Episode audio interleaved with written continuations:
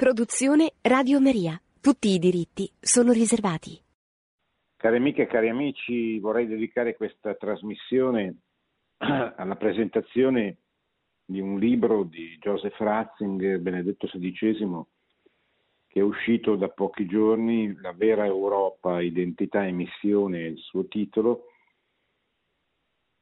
Il libro raccoglie diversi interventi che eh, Joseph Ratzinger prima come sacerdote, come teologo, poi come prefetto della Congregazione per la Dottrina della Fede, quindi come Papa, ha tenuto su questo tema l'Europa che eh, è sempre costantemente al centro, accanto ad altri temi certamente, ma è sempre al centro dell'attenzione perché il tema dell'Europa è un tema sempre vivo perché da una parte c'è l'Unione Europea che si sta costruendo, si sta costruendo con tante difficoltà, molti popoli hanno rifiutato questa Unione Europea eh, così mal concepita per tanti aspetti, eh, soprattutto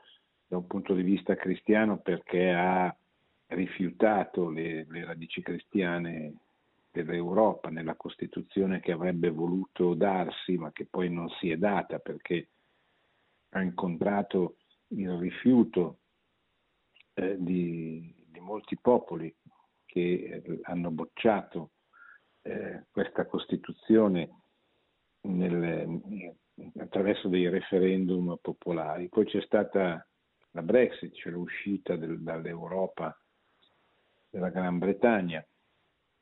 E ci sono tantissime difficoltà, soprattutto nella politica internazionale, che dimostrano questa incapacità dell'Europa di essere, diciamo così, una, un continente, un ente sovrastatale affidabile, perché gli stati non vanno d'accordo, fino adesso eh, c'è stata una grande prevalenza degli interessi della Germania.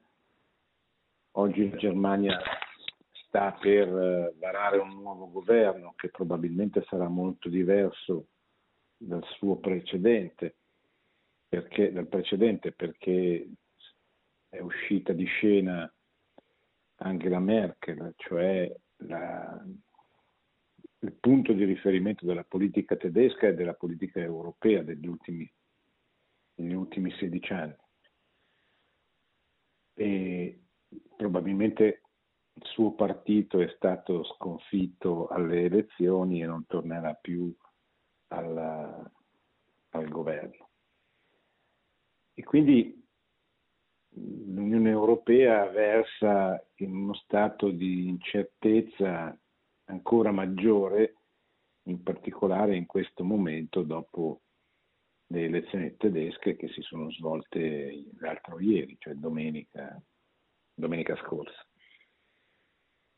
Ma qui noi eh, non affronteremo, seguendo le parole di, Joseph Ratzinger, di Benedetto XVI, gli aspetti strettamente politici, ma quelli che precedono la politica cioè gli aspetti ideali. Che cos'è l'Europa? Perché per poter tenere insieme stati diversi, popoli diversi, bisogna trovare quello che li unisce, che li accomuna. Bisogna dare a questi popoli un progetto, un ideale al quale tendere. E poi soprattutto bisogna che questi popoli vogliano tendere verso questi ideali. Allora la riflessione che fa Benedetto XVI lungo l'arco di questi interventi che accompagnano gli ultimi 30-40 anni della storia europea, per chi volesse leggere il libro, sono molto indicativi perché aiutano a capire veramente che cos'è l'Europa e comprendendo che cos'è l'Europa comprenderemo anche perché l'Europa oggi non funziona. Naturalmente voglio aggiungere anche una cosa, non per scusare le forze politiche, per giustificarle, ma certamente bisogna tenere presente che non sono soltanto inadeguate le forze politiche che dovrebbero condurre l'Europa, ma sono anche chiamate a guidare dei popoli che sono profondamente divisi al loro interno e forse più ancora che divisi sono privi di ideali. Cioè non, non, l'immagine di un continente con delle classi dirigenti, eh, diciamo così, sballate e dei popoli invece sani, pieni di ideali e, molto uniti non, non, è, non, è, vera, cioè non corrisponde alla realtà. Cioè il male dell'Europa non è soltanto il male delle loro classi, delle classi dirigenti degli stati che costituiscono l'Europa, ma è un male che è penetrato molto più profondamente nei, nei, popoli europei. E quindi la cura non può essere una cura soltanto di tipo politico, ma anzitutto deve essere una cura religiosa, culturale, cioè, ci deve essere una conversione, una conversione dei popoli che poi darà, eh, come, potrebbe dare come esito anche un cambio, una conversione delle classi dirigenti. Tutto questo può apparire un discorso così utopistico, astratto, ma in sostanza questo è il progetto della nuova evangelizzazione delle, dei popoli europei. Quel progetto lanciato già da Pio XII, ripreso dai pontefici successivi, in modo particolare da San Giovanni Paolo II, che eh, ha proposto, da, da, usando addirittura questo termine, la nuova evangelizzazione, a cominciare dal 1979, come la medicina dell'Europa, cioè la conversione, la nuova evangelizzazione di questi antichi paesi di tradizione cristiana che hanno perso il legame con le loro radici. Ci sono due altri aspetti che voglio sottolinearvi del libro eh, il primo capitolo di Benedetto XVI è nuovo, è una novità, cioè è stato scritto recentemente ed è importante perché parte dalla riflessione sul fatto che in 16 stati europei è stato legalizzato il matrimonio omosessuale. Il Papa, farà, il Papa Emerito farà una riflessione importante sulle conseguenze di questi gesti. E poi l'altra cosa importante è che questo, che questo libro ha come introduzione, una, ha una breve introduzione di Papa Francesco. Eh, ed è molto importante questo perché smentisce eh, le, le, tesi di, di, di diffuse in molti ambienti circa la, l'incomprensione, la contrapposizione. Ci sono anche persone un po' squilibrate che dicono che eh, il Papa vero il Papa emerito, che non è mai stato nominato il successivo, ma soprattutto c'è un, una, una volontà di pescare nel torbido, cioè di eh, diffondere contrapposizioni, divisioni, odi. È una cosa che purtroppo sta avvenendo a tutti i livelli nella, nella vita pubblica dei, dei nostri paesi. No? Eh, pensate al Green Pass, pensate ai vaccini, tutto è motivo di contrapposizione, di divisione, di rancore. E intanto le vere forze del male, cioè quelle che eh, fanno il male dei popoli, continuano a mietere successi, ad avanzare. Pensate al referendum che si è svolto a San Marino, che ha di fatto legalizzato totalmente l'aborto domenica scorsa. Pensate al referendum che si è svolto in Svizzera sul matrimonio omosessuale, che ha, permesso non solo il matrimonio omosessuale, ma anche la possibilità alle coppie omosessuali di adottare eh, dei, dei, figli, quindi anche concepirli attraverso la fecondazione eterologa, eccetera. E mentre tutto, avviene tutto questo, in certi ambienti, bu- buoni ambienti, ambienti pro-life, ambienti pro-family, desiderosi di difendere la famiglia, vengono diffusi questi atteggiamenti di divisività, di contrapposizione, addirittura di contrapposizione fra il Papa emerito e il regnante pontefice. Ecco, questo libro è un, un piccolo contributo a smentire questa tesi che non ha nessun fondamento, anche perché il Papa emerito e il Papa regnante si incontrano, eh, si, si, si aiutano, si consigliano e addirittura in questo caso Sua Santità Papa Francesco ha scritto l'introduzione a questo libro che adesso leggiamo.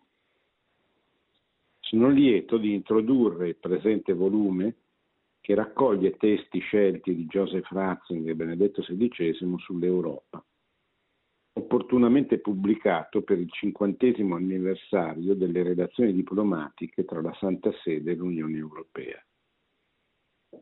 Con la limpidezza, l'immediata accessibilità e insieme la profondità che gli sono proprie, il Papa Emerito delinea qui magnificamente quell'idea di Europa che ha indubbiamente ispirato i suoi padri fondatori e che sta alla base della sua grandezza e il cui definitivo offuscamento sancirebbe il suo complessivo e irreversibile declino. Perché, questo ci insegna forse meglio di altri proprio colui che volle assumere il nome di Benedetto, anche per richiamare l'Europa alle sue radici.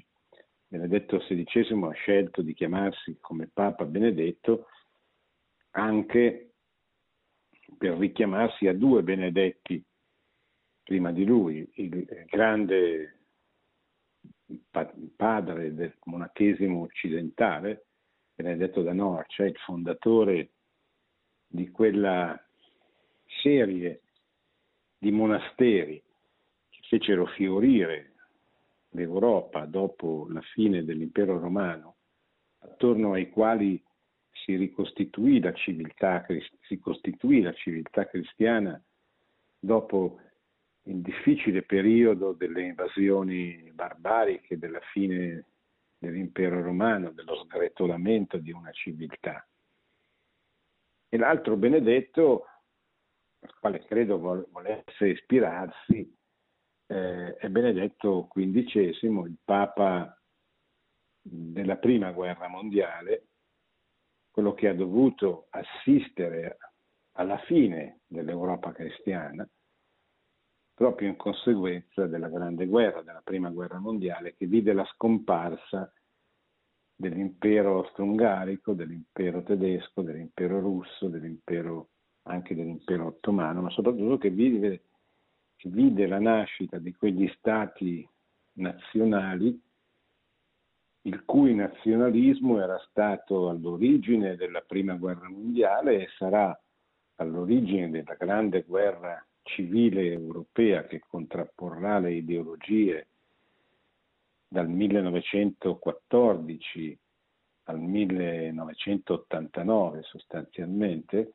e che sarà la causa non solo della prima ma anche della seconda guerra mondiale fondata sulla contrapposizione fra il nazionalismo del nazionalsocialismo del regime di Hitler e la, la, l'antica contrapposizione fra la Germania e la Francia, che già aveva generato la prima guerra mondiale e che sarà, diciamo così, all'origine non solo, ma certamente anche della seconda guerra mondiale.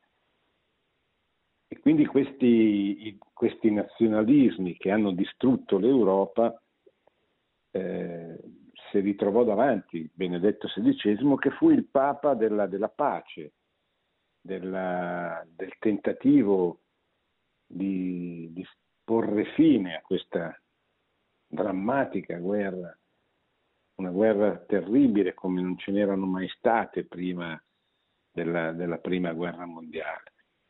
Il Papa della nota su, sull'inutile strage, definì così la, la prima guerra mondiale in corso, che fece di tutto per favorire la riconciliazione, la, la, fine della guerra e la riconciliazione fra i popoli, le nazioni, gli stati che erano in guerra.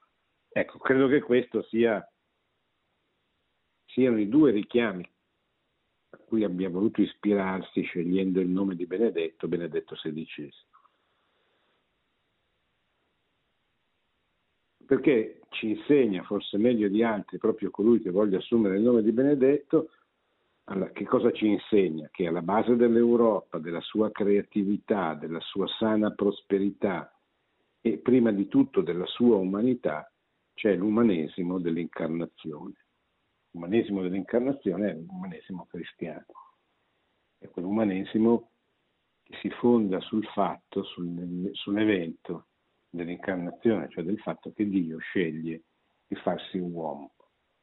Incarnandosi in Gesù Cristo, Dio ha voluto manifestare, esprimere la grandezza dell'uomo, la grandezza dell'umanità. Da lui stesso creata a sua immagine e somiglianza. Non ha voluto salvare il mondo con un gesto plateale che un Dio può fare, ha voluto salvare il mondo attraverso il mistero dell'incarnazione, cioè facendosi uomo, e attraverso il mistero della croce, cioè la sua passione e la sua morte. Da, qua, da qui, dall'incarnazione, dalla passione della morte, sarebbe venuta la risurrezione e dalla risurrezione la, diciamo così, la restaurazione di quel progetto d'amore salvifico fra fra, fra Dio e gli uomini che ci ha permesso di riaprire le porte del paradiso, di, come dire, di, di, di pagare attraverso il sacrificio di Cristo il debito del peccato originale e di avere attraverso i sacramenti, attraverso la vita di grazia, la costante presenza di Dio nella vita degli uomini attraverso la Chiesa fondata da Gesù Cristo e attraverso la vita della grazia, attraverso i sacramenti, che è quella vita che è stata portata nell'umanità dal, dal sacrificio di Cristo, tant'è che un grande santo, Sant'Alfonso Maria dei Gori, a proposito del peccato originale, scriveva Felix culpa, cioè felice colpa perché ci ha portato la redenzione e, e, e, ha portato agli uomini la possibilità di entrare nella vita soprannaturale della grazia che non c'era neppure nel paradiso terrestre. Ma ritornando all'Europa, eh, l'Europa non potrà fare il bene che può fare se non si ricollegherà alle radici, all'umanesimo dell'incarnazione. Scrive Joseph Ratzinger che la figura di Gesù Cristo sta al centro della storia europea ed è il fondamento del vero umanesimo, di una nuova umanità. Perché se Dio è divenuto uomo, allora l'uomo acquisisce una dignità del tutto nuova. Se l'uomo invece è solo il prodotto di un'evoluzione casuale, allora la sua stessa umanità è un caso e così a un certo punto sarà possibile sacrificare l'uomo per scopi apparentemente superiori. Ma se Dio però ha creato e voluto ogni singolo uomo, le cose stanno in modo completamente diverso. E se Dio stesso è divenuto un uomo, se addirittura ha patito per l'uomo, allora l'uomo partecipa alla dignità propria di Dio. Chi erra su, su, su cosa è l'uomo attacca Dio stesso. Fine della citazione di Ratzinger, continua Papa Francesco, al di là di tante parole di proclami altisonanti, oggi in Europa va sempre più smarrendosi proprio l'idea del rispetto di ogni vita umana, a partire dalla perdita della consapevolezza della sua sacralità, cioè proprio a partire dall'offuscamento della coscienza che siamo creature di Dio. Questo è un punto centrale su cui eh, Benedetto XVI ritornerà spessissimo, lo vedremo subito poi leggendo il suo primo capitolo. Cioè, che cosa, cioè, qual è la, la malattia? La malattia, il cuore, se volete, della malattia che si manifesta, nella malattia d'Europa, dei popoli europei, si manifesta in tanti modi, ma probabilmente il cuore sta proprio nel fatto che gli uomini oggi non si sentano più creature, cioè non si sentano più voluti, anche come singolo, ciascuno di noi non si sente più voluto e amato da un padre che lo ha creato a sua immagine e somiglianza, che lo accompagna nella vita e che lo attende per essere felice, per comunicare la sua felicità per sempre, nell'eternità. Il fatto che noi abbiamo perso questa consapevolezza fa sì che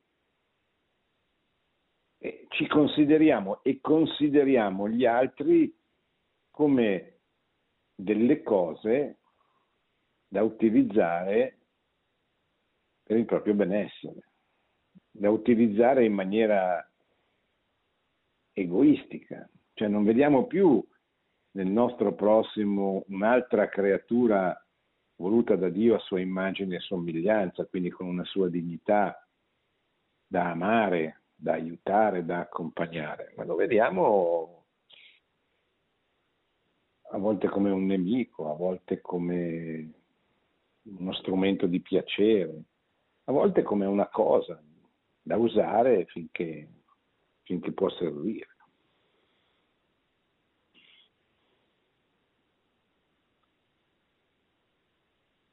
Benedetto XVI, continua Papa Francesco, non ha paura di denunciare negli anni con grande coraggio e lungimiranza le tante manifestazioni di questa drammatica rinuncia all'idea di creazione sino alle attuali ultime conseguenze descritte in modo assolutamente chiaro e convincente nel testo introduttivo. Allora, vediamolo questo, questo testo introduttivo.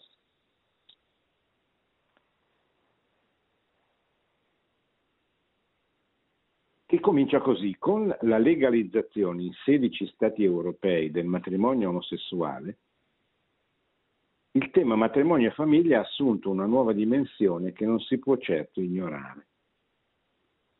Si assiste a una deformazione della coscienza che evidentemente è penetrata profondamente in settori del popolo cattolico. Qui c'è un altro grande problema, cioè non è che quello che i due pontefici stanno descrivendo è un problema soltanto dei non cattolici, è un problema soltanto delle, degli ambienti, diciamo così, ostili al diritto naturale, al cristianesimo, eccetera. No, è un problema purtroppo anche penetrato anche nel mondo cattolico. Cioè, se voi ci fate caso, la sensibilità del mondo cattolico su questi temi è scarsa e nonostante il magistero pontificio sia molto chiaro, molto... Eh, cioè, pensate, 1968, Umane Vite, chiarissimo, Paolo VI, Evangelium Vite, Giovanni Paolo II, quanto ha detto e fatto per la vita, per la famiglia, per i principi fondamentali, per la dignità di ogni essere umano questo santo pontefice. Pensate a Benedetto XVI, pensate a Papa Francesco, il gender come sbaglio della mente umana. Anche recentemente, anche ieri, anche domenica ha ribadito l'aborto è un omicidio. Non possiamo, eh, c'è una guerra mondiale in corso contro il matrimonio. Cioè, nonostante tutto questo, questa chiarezza, diciamo così, non penetra se non superficialmente nel mondo cattolico la consapevolezza che siamo di fronte alla messa in discussione dei fondamentali della persona. Ne sentite parlare nelle chiese, nelle omelie, pochissimo. Perché eh, la grande maggioranza del clero non è convinta, ha paura, si rende conto che è un tema divisivo e ha paura di dividere o delle divisioni che già percepisce esistano nel popolo, nel suo popolo, nel popolo che frequenta la parrocchia. Quindi siamo una minoranza, e anche qui riflettiamo, cioè non, non confondiamoci, cioè non, non pensiamo che i popoli europei siano dei popoli che seguono, amano, sposano la causa della vita, della famiglia, della libertà di educazione, della libertà religiosa, del... non, non, è vero, perché se fosse così non ci sarebbero questi risultati se fosse veramente ci fosse questa passione, si vedrebbe nelle piazze, nelle chiese, si sentirebbe. E, e perché non si sente? Perché, perché non c'è. Allora, è, è difficile dire perché non c'è difficile. Sono tanti i motivi per cui non c'è, ma anche sono tanti anni che non c'è. Ricordiamoci il referendum sul divorzio del 1974 finì come finì, il referendum sull'aborto nel 1981 finì come finì, cioè 32% a favore della vita. Tutti gli altri votarono contro e non ci sono motivi per sperare che oggi andrebbe meglio. San Marino è un piccolissimo Stato, è un test minimo, però il 77% ha votato a favore dell'aborto. La Svizzera, eh, la Svizzera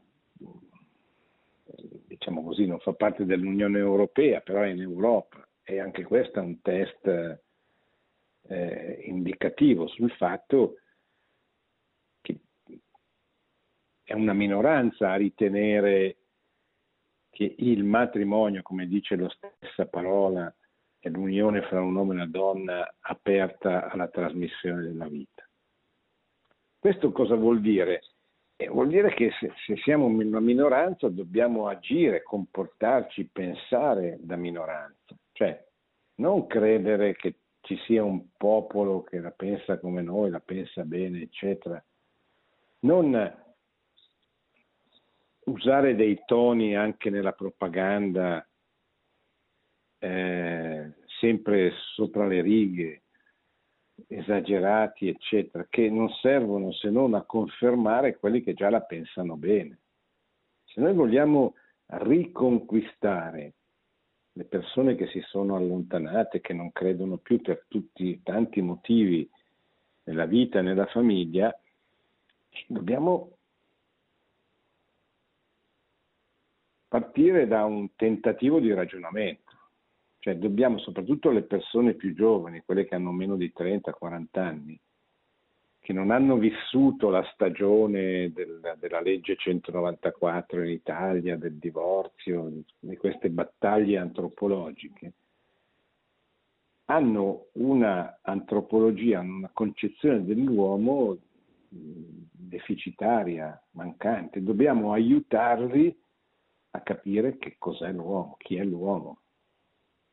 E questo non può essere fatto con messaggi esagerati, sempre eh, sopra le righe, anche se questi messaggi dicono delle cose vere, ma devono essere fatti con eh, la consapevolezza che per convincere bisogna andare a parlare a queste persone.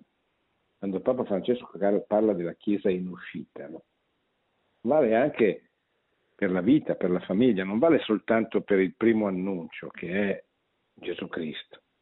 Primo compito dell'evangelizzazione è annunciare che Gesù Cristo è il figlio di Dio che si è fatto uomo per la tua salvezza e per la tua felicità, cioè per la felicità di ciascuno di noi. Ma questo annuncio vale anche per la vita, per la sacralità della vita, per la centralità della famiglia, per l'indissolubilità del matrimonio, per la fecondità del matrimonio. Sono temi che sono stati oggetto di una propaganda così capillare contro la vita e contro la famiglia che eh, anche facendo forza su noi stessi, noi dobbiamo ribaltare le falsità, le menzogne di questa propaganda, partendo però dal fatto che le persone a cui ci rivolgiamo sono state inquinate da questa propaganda e quindi vanno avvicinate con un dialogo serio, intelligente, che arrivi, che che porti alla verità, che dica la verità, ma che le, la dica con quelle modalità che non interrompono il dialogo, non lo fermano. E soprattutto bisogna capire che non sono soltanto le battaglie politiche, non sono soprattutto le battaglie politiche quelle da fare oggi. C'è una grande battaglia culturale che è decisiva e che va fatta bisogna trovare il modo di farla negli ambienti soprattutto giovanili, nelle scuole, nelle università, dove è molto difficile perché c'è una mentalità avversa. Ma questa è la missione, questo è quello che noi dobbiamo cercare di fare, partendo da quel piccolo resto che, che siamo, cioè eh, che sono quelli che frequentano ancora la Chiesa e pochi altri laici illuminati. Ma questo va fatto a partire da, piccolo, da questa piccola minoranza. Se il 20% che va in chiesa non sente mai parlare di queste cose, difficilmente si risalirà la china. Perché? Perché per risalire la china bisogna partire da quegli ambienti che sono gli ambienti cattolici per, soprattutto, dove è presumibile pensare che ci sia una maggiore attenzione, una maggiore sensibilità per questi temi.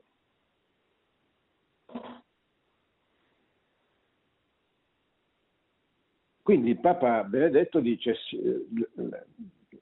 il fatto che c'è stata questa legalizzazione senza grandi contrasti significa che eh, c'è stata una deformazione cosci- delle coscienze.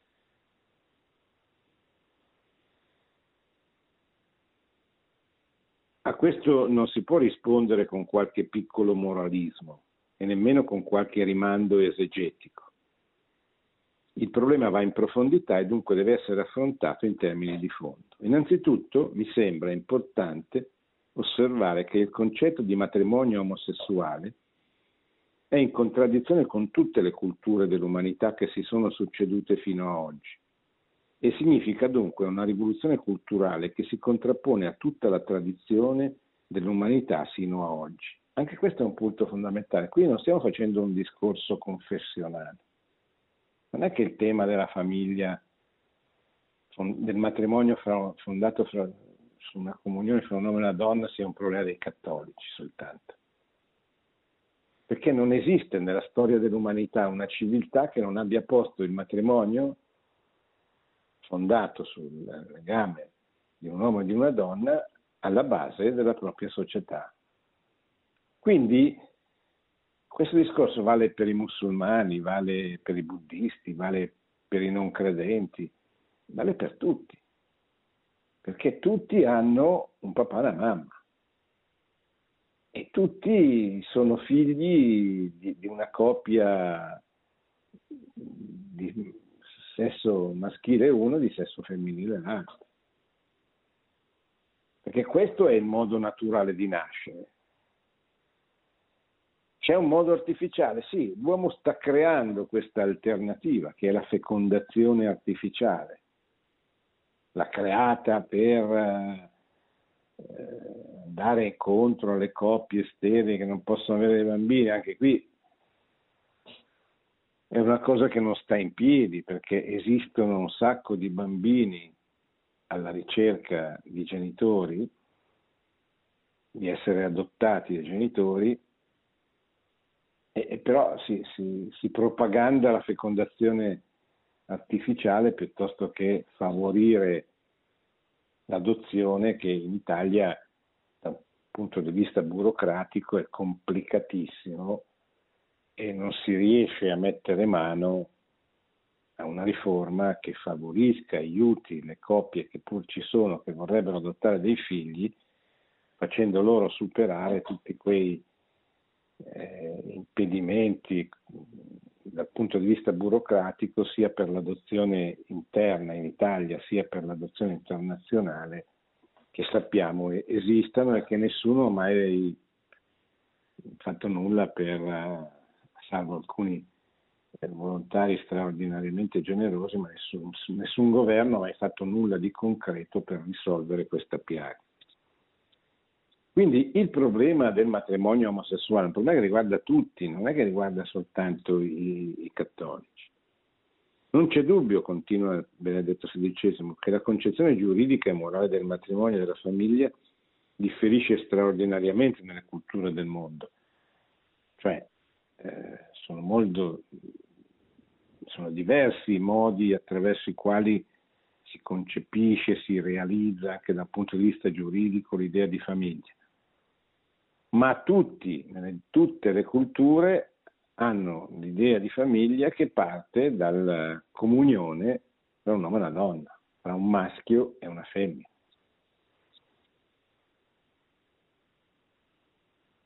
È possibile constatare non solo la differenza fra monogamia e poligamia, ma anche altre profonde differenze. E tuttavia, aggiunge Benedetto XVI, non è mai stata messa in dubbio la comunità basilare, il fatto che l'esistenza dell'uomo nel modo di maschio e femmina è ordinata alla, pre- alla procreazione, nonché il fatto che la comunità di maschio e femmina e l'apertura alla trasmissione della vita determinano l'essenza di quello che è chiamato matrimonio. Allora, abbiamo un bene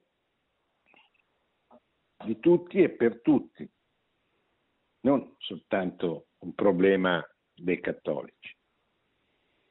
La certezza di fondo per cui l'uomo esiste come maschio e femmina, che la trasmissione della vita è un compito assegnato all'uomo, che proprio la comunità di maschio e femmina serva questo compito e che in questo, al di là di tutte le differenze, consista essenzialmente il matrimonio, è una certezza originaria che sino a oggi è stata ovvia per l'umanità.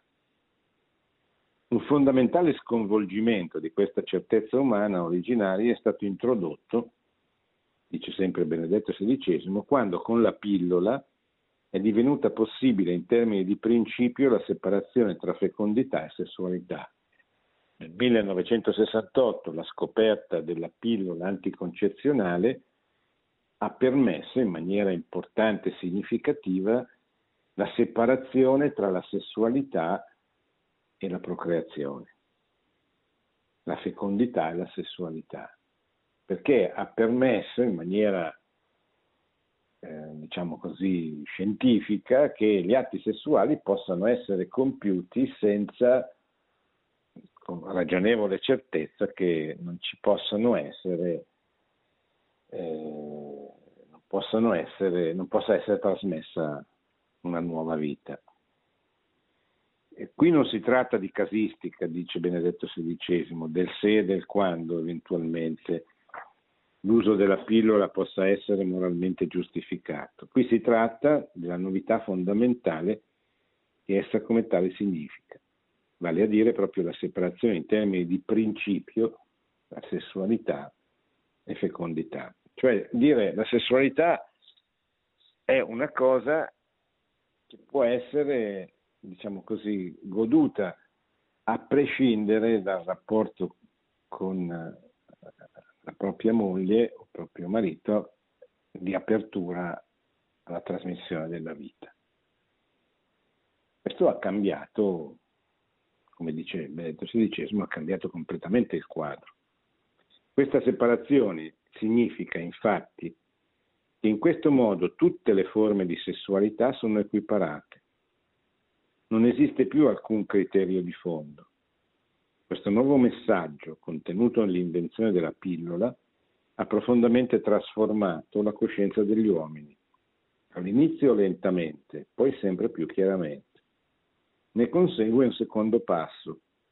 Innanzitutto, se la sessualità viene separata dalla fecondità, allora all'inverso la fecondità può naturalmente essere pensata anche senza la sessualità. Cioè si può far sesso senza trasmettere la vita, ma si può anche trasmettere la vita senza fare sesso. Sembrerà giusto allora non affidare più la procreazione dell'uomo all'occasionale passione del corpo, bensì pianificare e produrre l'uomo razionalmente. Pianificare e produrre l'uomo. È quello che sta accadendo. Questo processo per cui gli uomini non vengono più generati e concepiti, ma fatti, è nel frattempo in pieno svolgimento. Questo tuttavia significa allora che l'uomo non è più un dono ricevuto, ma un prodotto pianificato del nostro fare. D'altra parte, quello che si può fare lo si può anche distruggere. In questo senso la crescente tendenza al suicidio come fine pianificato della propria vita è parte integrante del trend descritto. In questo modo però è evidente che rispetto alla questione del matrimonio omosessuale non si tratta di essere un tantino più larghi e aperti. Si pone piuttosto la domanda di fondo, chi è l'uomo? E con essa anche la domanda se ci sia un creatore o se non siamo tutti solo prodotti di un fare. Sorge dunque l'alternativa. O l'uomo è creatura di Dio, è immagine di Dio, è dono di Dio, oppure l'uomo è un prodotto che egli stesso sa creare. Quando si rinuncia all'idea di creazione, si rinuncia alla grandezza dell'uomo, si rinuncia alla sua indisponibilità e alla sua dignità e al di sopra di ogni pianificazione. Si può esprimere tutto questo anche in un'altra prospettiva, continua Benedetto XVI. Il movimento ecologico ha scoperto il limite di quello che si può fare e ha riconosciuto che la natura stabilisce per noi una misura che non possiamo impunemente ignorare. Purtroppo non si è ancora concretizzata l'ecologia dell'uomo. Cioè, ci si preoccupa di salvare le piante, di salvare le, le, le specie animali a rischio, ma non ci si preoccupa di salvare l'uomo. Non ci si interroga su quanti bambini vengono uccisi tutti i giorni con l'aborto. Anche l'uomo possiede una natura che gli è stata data e il violentarla o il negarla conduce all'autodistruzione. Proprio di questo si tratta anche nel caso della creazione dell'uomo come maschio e femmina, che viene ignorata nel postulato del matrimonio omosessuale. E sembra che sia importante riflettere su questo punto.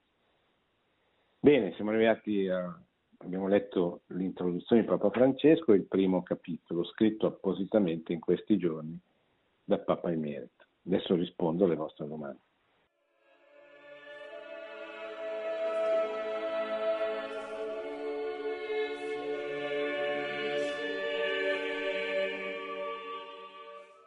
Pronto? Pronto?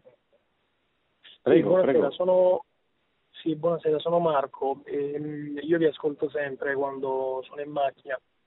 Mi chiedevo, sì. alla luce di, di, quanto letto alla prefazione, ehm, eh, nella prefazione di Papa Francesco al, al, al libro di Paolo sì. perché tanta paura da parte di, di, molti parroci, io direi quasi, quasi della totalità, per, per quanto io ecco, possa ascoltare durante l'Eucarestia la domenica, nel non parlare di questi argomenti e in particolare perché la Chiesa, tutta il Magistero, eh, quasi voglia evitare di parlare di questi argomenti e non invece porre un punto fermo. Grazie. Beh, non direi che il Magistero non tratti questi argomenti, perché se poi lei va a vedere eh, anche negli ultimi, solo negli ultimi giorni eh, Papa Francesco è intervenuto più volte su questo punto per ribadire, per condannare la cultura dello scarto, come la chiama, che riguarda sia il bambino concepito sia l'anziano con l'eutanasia anche proprio nelle ultime ore, più, più, di una volta. Non è soltanto l'introduzione al libro di, di Benedetto XVI, ma anche molti recenti discorsi eh, che, che, ha fatto. Se lei va sul sito della Santa Sede vedrà come il discorso che ha fatto recentemente alla, all'Accademia per la Vita, eh, il discorso che ha fatto ritornando dal viaggio in, in Ungheria e in Slovacchia. Quindi sono, sono, frequenti i suoi interventi e tutto il magistero poi precedente, l'Evangelium Vite, l'Umane Vite, gli interventi di Benedetto. Non direi che, ecco, direi invece che questo non cala, cioè non, non arriva ai fedeli. Non arriva ai fedeli perché non funzionano le cinghie di trasmissione. Perché non funzionano? Eh, questa è una domanda importante, cioè, io non sono in grado di dirle perché. Io temo che sia il motivo sia che sia i parroci che i vescovi hanno paura di, delle divisioni che ci sono fra i cattolici stessi. Una volta disse il cardinale Scola, quando era arcivescovo di Milano, ai parroci, dice voi avete paura di parlare di certi temi perché sono divisivi, ma sbagliate perché diventeranno sempre più divisivi. Allora bisognerebbe avere il coraggio di magari incontrare che è l'altro motivo secondo cui per me c'è difficoltà a parlare di questo, il coraggio di, come dire, di, di, di scontrarsi con eh, il mondo, con eh, la cultura dominante, quello che il Papa chiama il pensiero un, unico. Perché non ci sono, per esempio, conferenze nelle parrocchie che illustrino la pericolosità del disegno di legge Zan, faccio un esempio, eppure è stato denunciato come liberticida dai vescovi, perché? Perché la gente, perché, perché si ha paura, si ha paura delle reazioni de, de, de, della stampa, dei movimenti LGBT, si ha paura delle divisioni interne ed è una paura comprensibile, cioè nel senso che è normale avere paura, anche una paura, come dire, sana, nel senso che un parroco può aver paura di dividere il suo popolo, no? Che, ma, allora la domanda è ma perché il popolo cattolico è diviso su un punto così netto? E il Magistero è netto su questi argomenti.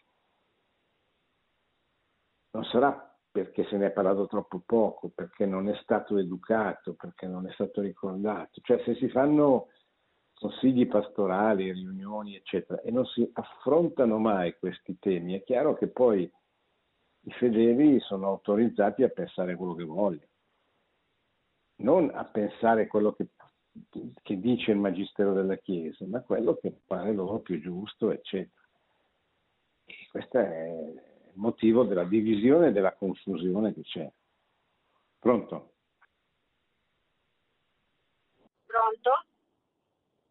Sì, prego. Buonasera. Prego, Io sono un insegnante e lavoro in una scuola cattolica. Quello che posso dire eh, per esperienza diretta è che il fenomeno, eh, quel fenomeno che lei descrive è esatto perché eh, il problema è la famiglia. Il ruolo della famiglia che nel passato era fondamentale è stato completamente eluso, soprattutto negli ultimi vent'anni, e, e, bisogna potenziare, a mio parere, eh, e supportare moltissimo la famiglia. Questo mh, purtroppo spesso non avviene, non avviene anche a livello demo parrocchiale, anche se molti parroci si sforzano di farlo, però forse attraverso quello che lei diceva, conferenze ed altre opportunità, anche attraverso le opportunità tecnologiche, è molto importante informare. Informare e creare nuovamente una rete di cultura che ci accomuni e che supporti proprio questo. Lei pensa che questo sia possibile? Allora, intanto la ringrazio perché lei ha centrato veramente il cuore del problema, cioè creare una rete di cultura che non c'è più perché come, come dicono i, i papi da, da, sempre, cioè una fede che non diventa cultura è una fede che non incide, non cambia la vita. E, perché la fede diventi cultura vuol dire che significa che la fede deve, deve che, che noi dobbiamo giudicare le cose che avvengono nella storia alla luce della fede della fede e anche della ragione, perché non dimentichiamoci che il Dio che si è rivelato in Cristo è anche il Dio che ha creato l'uomo come essere razionale, quindi che gli ha dato l'intelligenza e la ragione. Quindi lei ha centrato il problema. Il problema è quello di creare una rete culturale, cioè un, un giudizio condiviso in quella piccola parte del, del, popolo che è rimasta, che è fedele ancora alla Chiesa, quella minoranza cristiana, un giudizio condiviso che è la base per rievangelizzare, perché se no eh, l'evangelizzazione va nella direzione così, va, non va in una direzione precisa. Cioè quando una persona si converte, riscopre la sequela di Gesù Cristo, riscopre grazie all'annuncio di Gesù che Gesù è il Signore, è il suo Signore. Poi però ha bisogno che qualcuno gli spieghi che cosa ha detto il Signore, che cosa dice il Signore attraverso la sua Chiesa. Perché è vero che il cristianesimo è il, seguire Cristo anzitutto, figlio di Dio, ma è anche poi il, il dotarsi, il conoscere quello che Cristo ha detto e quello che Cristo continua a dire attraverso la Chiesa. Perché se no rimane una sequela così un po' vaga, molto sentimentale e poco legata alla, alla realtà. Quindi certamente lei ha centrato il problema, si può fare. Eh, sì, si può fare, è difficile, faticoso, significa scontrarsi con eh, la mentalità dominante, quello che Papa Francesco chiama il pensiero unico. Però è l'unica strada, cioè non ci sono altre strade. E, e a proposito delle scuole anche, il problema lei dice giustamente se è venuta meno la famiglia, ma sono venute meno anche le scuole cattoliche, perché spesso nelle scuole cattoliche si sentono le stesse cose cioè si circola la stessa cultura che, che, puoi, che può circolare da un professore ateo, marxista, relativista, eccetera. La stessa lettura della storia, la stessa antropologia, eccetera. Ah, questo è veramente preoccupante perché un genitore deve pagare una retta e poi trovarsi un'educazione che non è conforme ai principi insegnati dalla Chiesa, ma che è conforme invece a quello che si, si, si spiega, si dice nelle altre scuole e in genere al pensiero unico e dominante, al politicamente corretto, e questo è un altro problema grosso. Quindi eh, bisogna trovare il modo attraverso cui ricostruire questa catena culturale, per intenderci, questa rete culturale di cui lei parla, che deve passare dalle, dalle famiglie, dalle parrocchie, dalle scuole, eh, però che passi, cioè che, che passi veramente, cioè che, che, che, le parrocchie si preoccupino non solo della Caritas, anche della Caritas, non solo del catechismo ai bambini, anche ma anche di aiutare i fedeli ad avere un giudizio condiviso su quello che succede nel mondo. Bene, siamo arrivati alla fine. Chi volesse comprare questo libro è pubblicato dalla casa editrice Cantagalli, lo trovate nelle librerie eh, oppure attraverso eh, distributori se volete potete ordinarlo a una libreria per corrispondenza che si chiama libreriasangiorgio.it perché è un libro che secondo me merita di essere letto e merita di essere letto insieme, cioè può essere l'occasione per fare una presentazione di questo libro nella propria parrocchia, nel proprio centro culturale, nel, anche mettendosi insieme un gruppo di famiglie, invitando qualcuno a presentarlo, eccetera. Eh, perché me, merita, cioè aiuta le persone a pensare, a capire che la Chiesa parla e che, che noi dobbiamo prenderla sul serio e, e, e trasmettere quello che abbiamo sentito. Bene, grazie, buona settimana a tutti, alla prossima. Produzione Radio Maria. Tutti i diritti sono riservati.